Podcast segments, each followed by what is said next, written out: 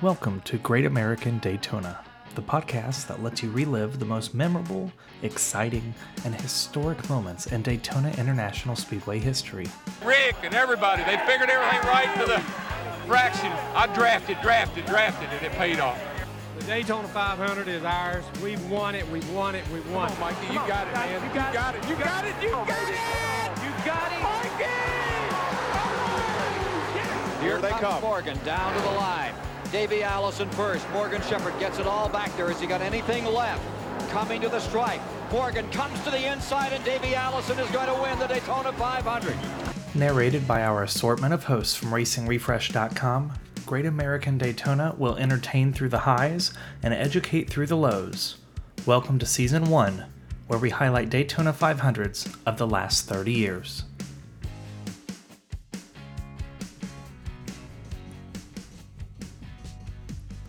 The sun was beaming bright over Daytona Beach, Florida. High winds over 20 miles an hour whistled over 150,000 Great American spectators at the famed Daytona International Speedway. Fans who weren't able to attend were welcomed warmly over the airways of television and radio. The stage was set. The most memorable, and eventually, the most infamous moment in American motorsports was about to take place. It was February 18th, 2001. The day racing changed. Part 1 Television. Officially announced on Thursday, ESPN and ABC will broadcast about half of next year's Winston Cup races, but after that, you're going to have to look elsewhere because NASCAR has signed a six year contract with NBC and Turner Sports and an eight year agreement with Fox and its FX cable network effective with the 2001 season. Fox and NBC will rotate coverage of the Daytona 500 with Fox carrying the 500 in 2001. The new contract estimated to be worth more than $2 billion. $2.4 billion. That's billion with a B. You heard that right. No, no, we aren't talking about net worth of the Amazonians or the Teslamites. In this case, 2.4 billion is the cost that NASCAR charged for television coverage for their 2001 season.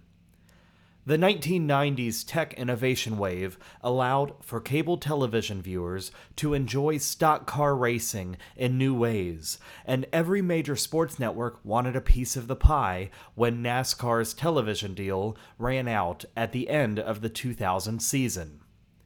Primarily, CBS Sports was responsible for dispatching many of the greatest moments in racing television history at that time.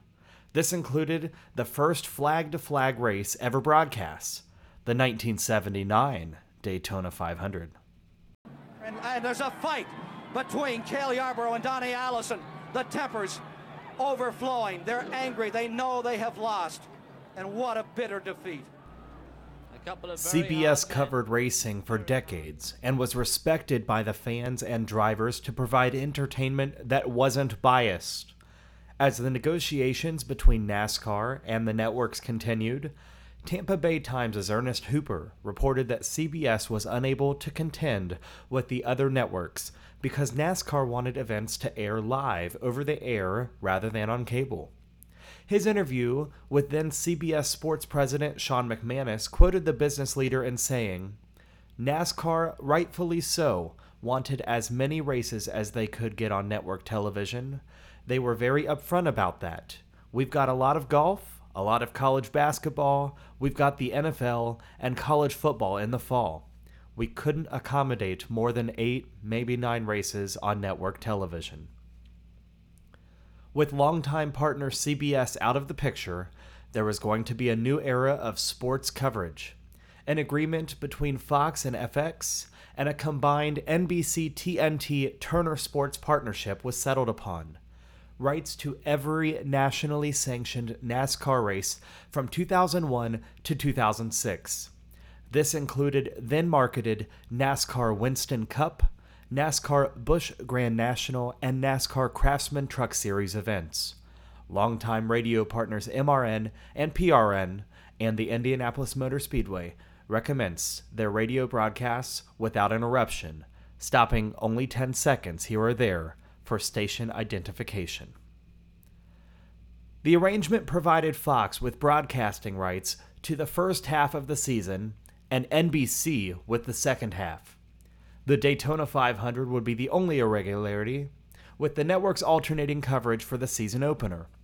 Fox broadcasted the Speedweeks events in the first year. At the midway point, NBC would take over with a similar pomp and circumstance. They were going to need to rehearse and practice perfectly to match what Fox was setting up for in the first half. Fox enlisted a team of professionals ranging from past broadcasters and writers to crew chiefs and race car legends. They created the Hollywood Hotel, a traveling TV set that promoted their brand and provided additional coverage opportunities throughout the week. Iconic sports hosts ranging from Ken Squier to Fox's golden host Chris Myers shared coverage duties before and after Fox broadcasts.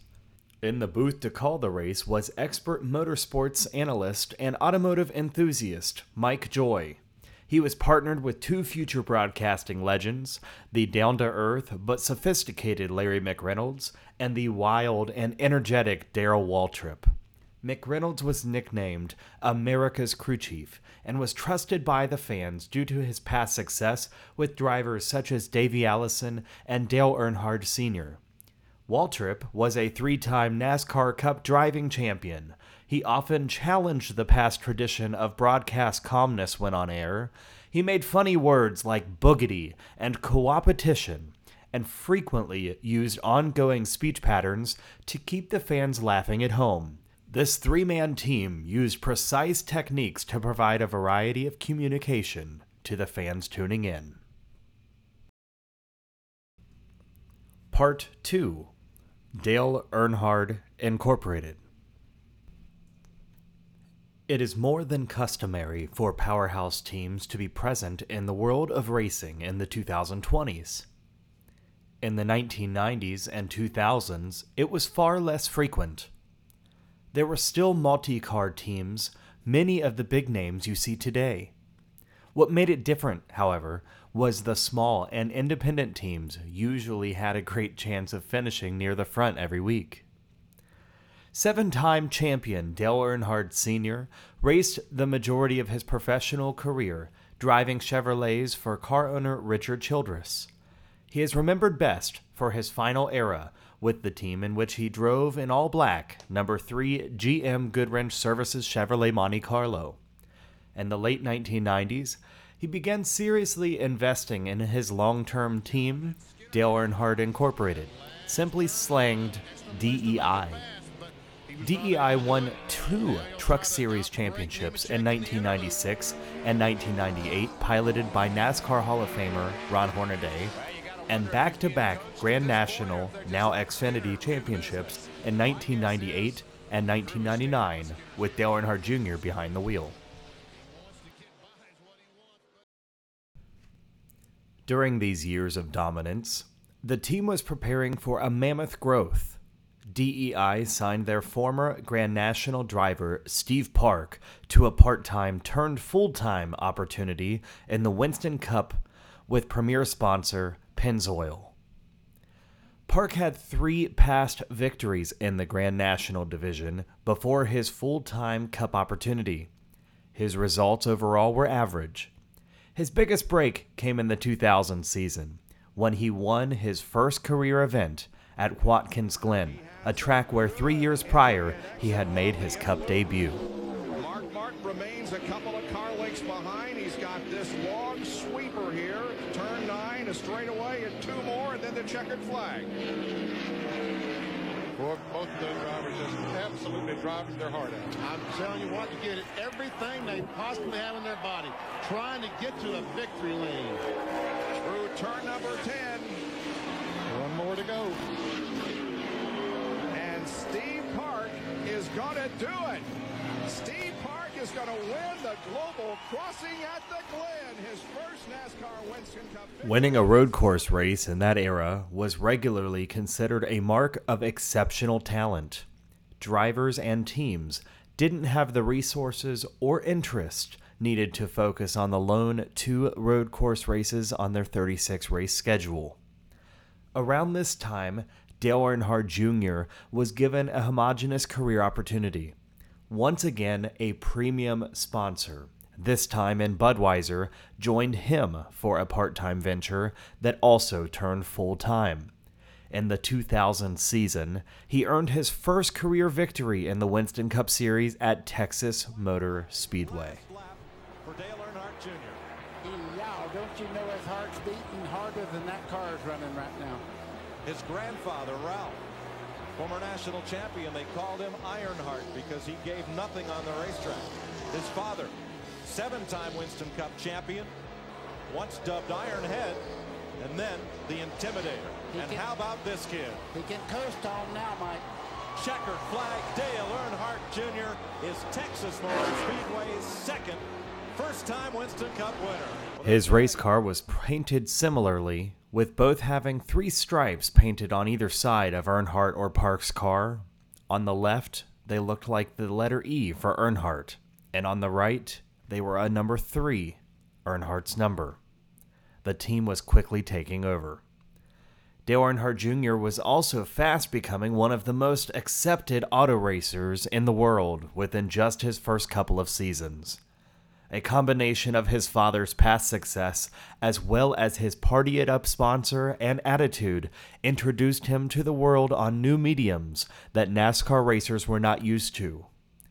Dale Sr. recognized the marketing success that his team had accomplished. Through the advanced leadership from his closest executives, such as Ty Norris and Max Siegel, the team debated the opportunity to expand. Napa Auto Parts, who was the sponsor for DEI's Truck Series success with Ron Hornaday, was also interested in a larger marketing opportunity. The two brands promoted themselves to a third entry in NASCAR's Cup Series. At this time, teams with more than two cars were few and far between. Hendrick and Roush were oftentimes the lone super teams. With this unbound decision, DEI and Napa faced a new challenge selecting their third driver. Part 3 Michael Waltrip. Michael Waltrip pursued racing from his childhood. He spent years idolizing his older brother of nearly 18 years, Darrell. Their age difference allowed him to see Darrell as a hero in many ways rather than a sibling. Darrell was winning races nearly every weekend in the top level and eventually won NASCAR's Winston Cup Series championship three times. As Michael grew up, he raced bicycles, race cars, and even ran races on his own two feet, competing in famed distance marathons. He won almost every auto race series that he entered as he worked his way through the ranks. Although he pictured Darrell as racing royalty, it was NASCAR's king, Richard Petty, who encouraged Michael to make the jump into the Elite Cup Series. He had past experience in Xfinity and Goody's Dash Series, where he was a champion, and his talents proved he was ready for the big jump. What became a five race deal with Dick Bahre his first chance was established in 1985, and he made his debut at the World 600. Big Brother Darrell won that day. On the broadcast, Michael was introduced to the fans for the first time as Mike Waltrip, Darrell's brother. Mike Waltrip, Darrell's brother, makes his first Grand National start today. There's Lake. The Waltrip brothers' relationship wasn't necessarily poor, but they weren't particularly close until they became racers together. One of the most interesting things that they shared was a connection with the previously mentioned Dale Earnhardt Sr.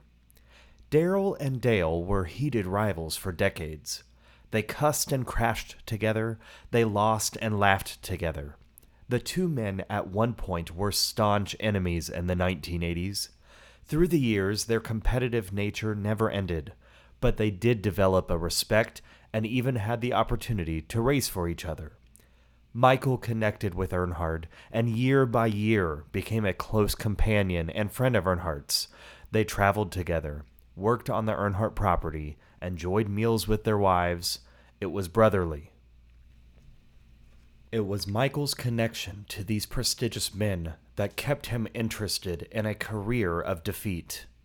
Richard Petty, Dale Earnhardt, Darrell Waltrip combined to win 17 of NASCAR's first 50 championships, 10 Daytona 500s, and 360 victories in cup races. Michael loved and admired all of them as racers, champions, and men. Could he have ever achieved accolades among them? From 1985 to 2000, Michael Waltrip started and lost 462 consecutive races. No driver had ever won a race after losing 462 times.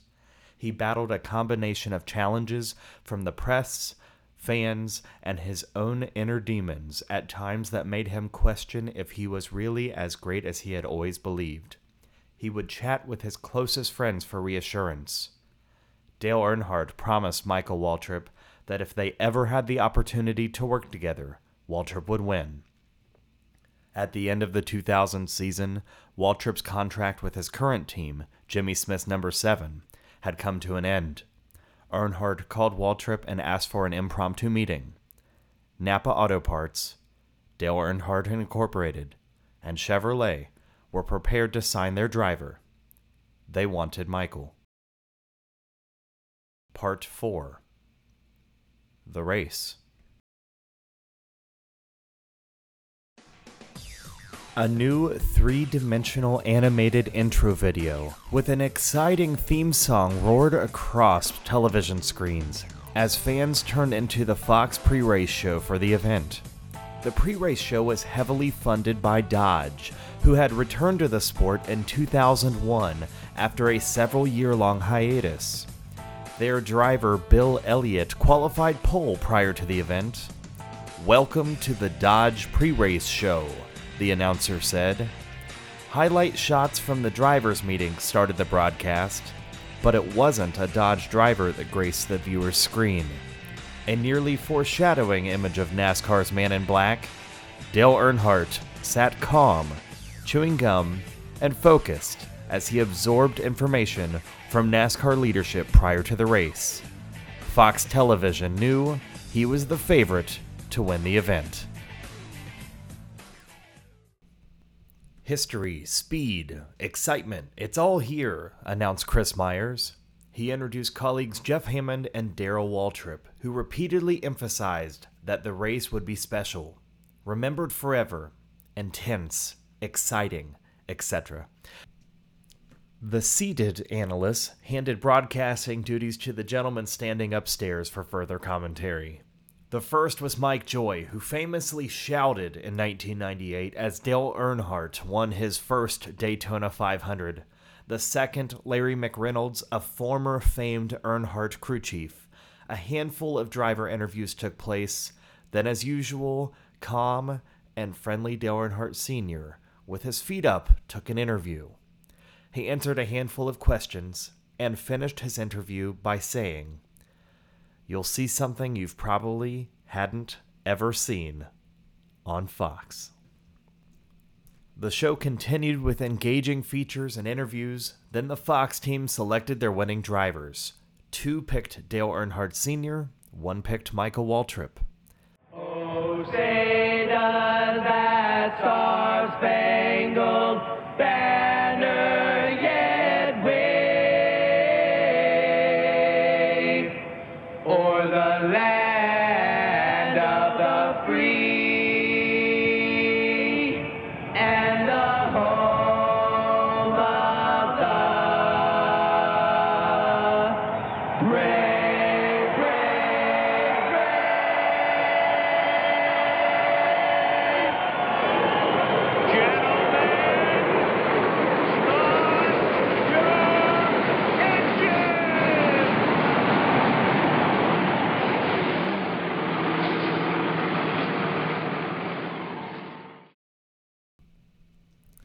Pieces of the puzzle were there. Fans and media knew the Earnhardt and Waltrip connection was a special circumstance. The Lord's Prayer had prayed, and the anthem had sang. It was go time.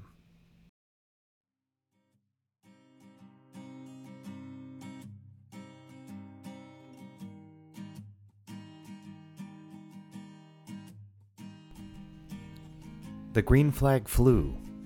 Leader after leader took the point, and what could be remembered as one of the most competitive races in stock car competition.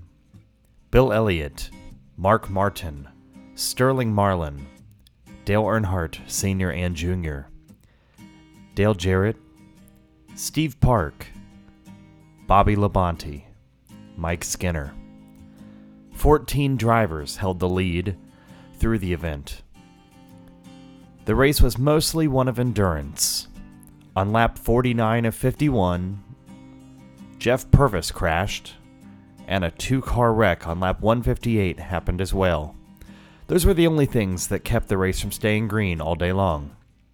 Green flag pit strategy highlighted horsepower in a race that claimed only two blown motors, a rare feat at that time.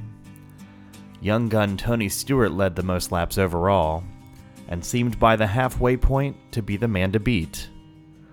Unfortunately, on lap 175, everyone's day changed quickly. A 19 car pileup claimed many of the leaders of the race, including Steve Park, who had just been leading five laps prior, and young sensation Tony Stewart, who flipped down the backstretch.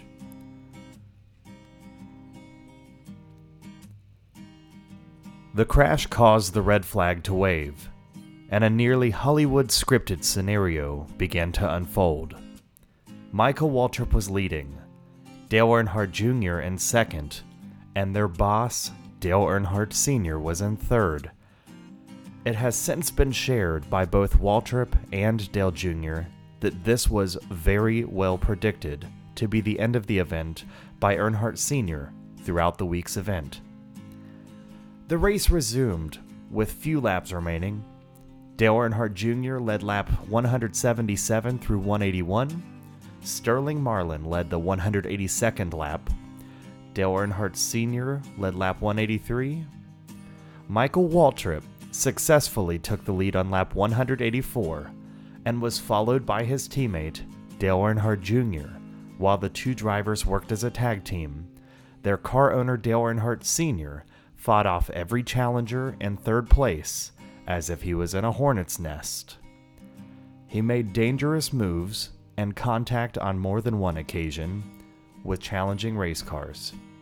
As the laps winded down, a familiar face and a familiar voice was on the Fox broadcast. It seamlessly took over. Man, we're down to nine to go. Eight when they come back. Eight to come. I'm telling you, boys. Michael, you're in the best place you ever been in, bud. Hold her there.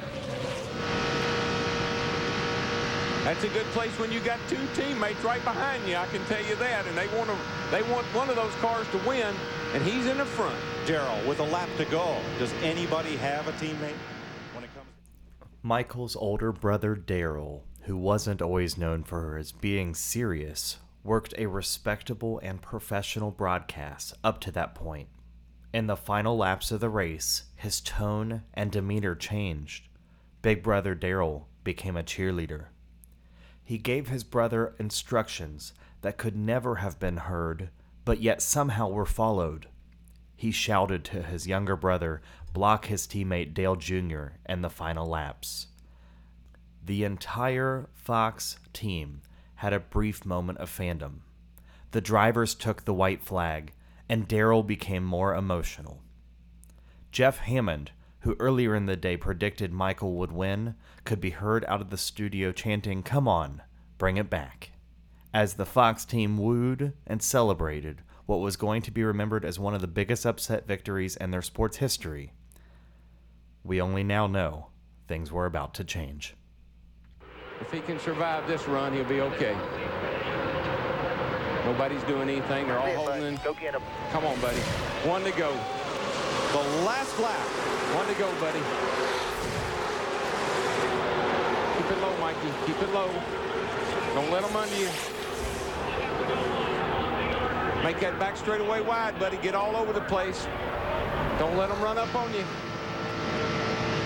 Come on, man. Come on now. Watch it, mirror. Watch it. He's going to make a run inside. Block him. Block him. That boy. Three wide behind them. You got him, Mikey. You got him, man. You got him. Come on, man. Come on, baby. Come on, get him in the four. Get him in the The three cars out. Oh! Big trouble. Oh. Big wreck Come on, behind beat them. him back. Beat him back. Come on. To the flag. Come on, Mikey. You on. got it, man. You got it. You got it. You got it. You got it. Mikey! Yeah, all right. Michael Waltrip Right. wins.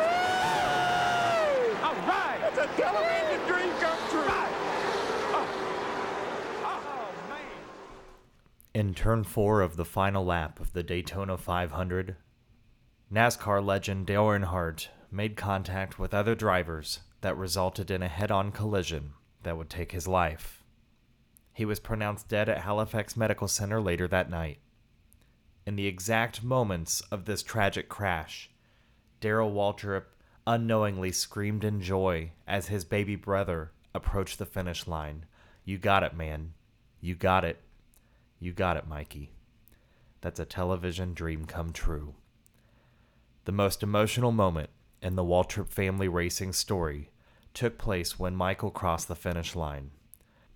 Only 33 seconds had passed after the finish of the race, and Mike Joy asked Darrell if it was greater watching his younger brother win the race than winning it himself. Darrell, is this better than winning it? Oh, it's better, better. This is great. I just hope Dale's okay. I guess he's all right, isn't he?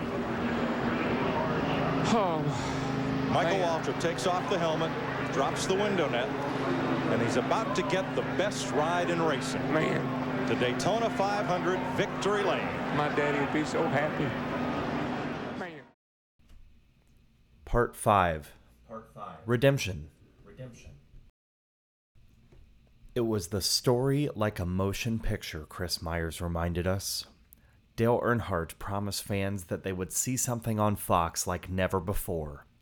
Dale Earnhardt Incorporated rehearsed like a professional wrestling match, the near perfect finish. The greatest and worst moments of Michael Waltrip's life happened in a matter of seconds that day. In July of 2001, the sport returned to Daytona for the first time since the tragic loss of Earnhardt.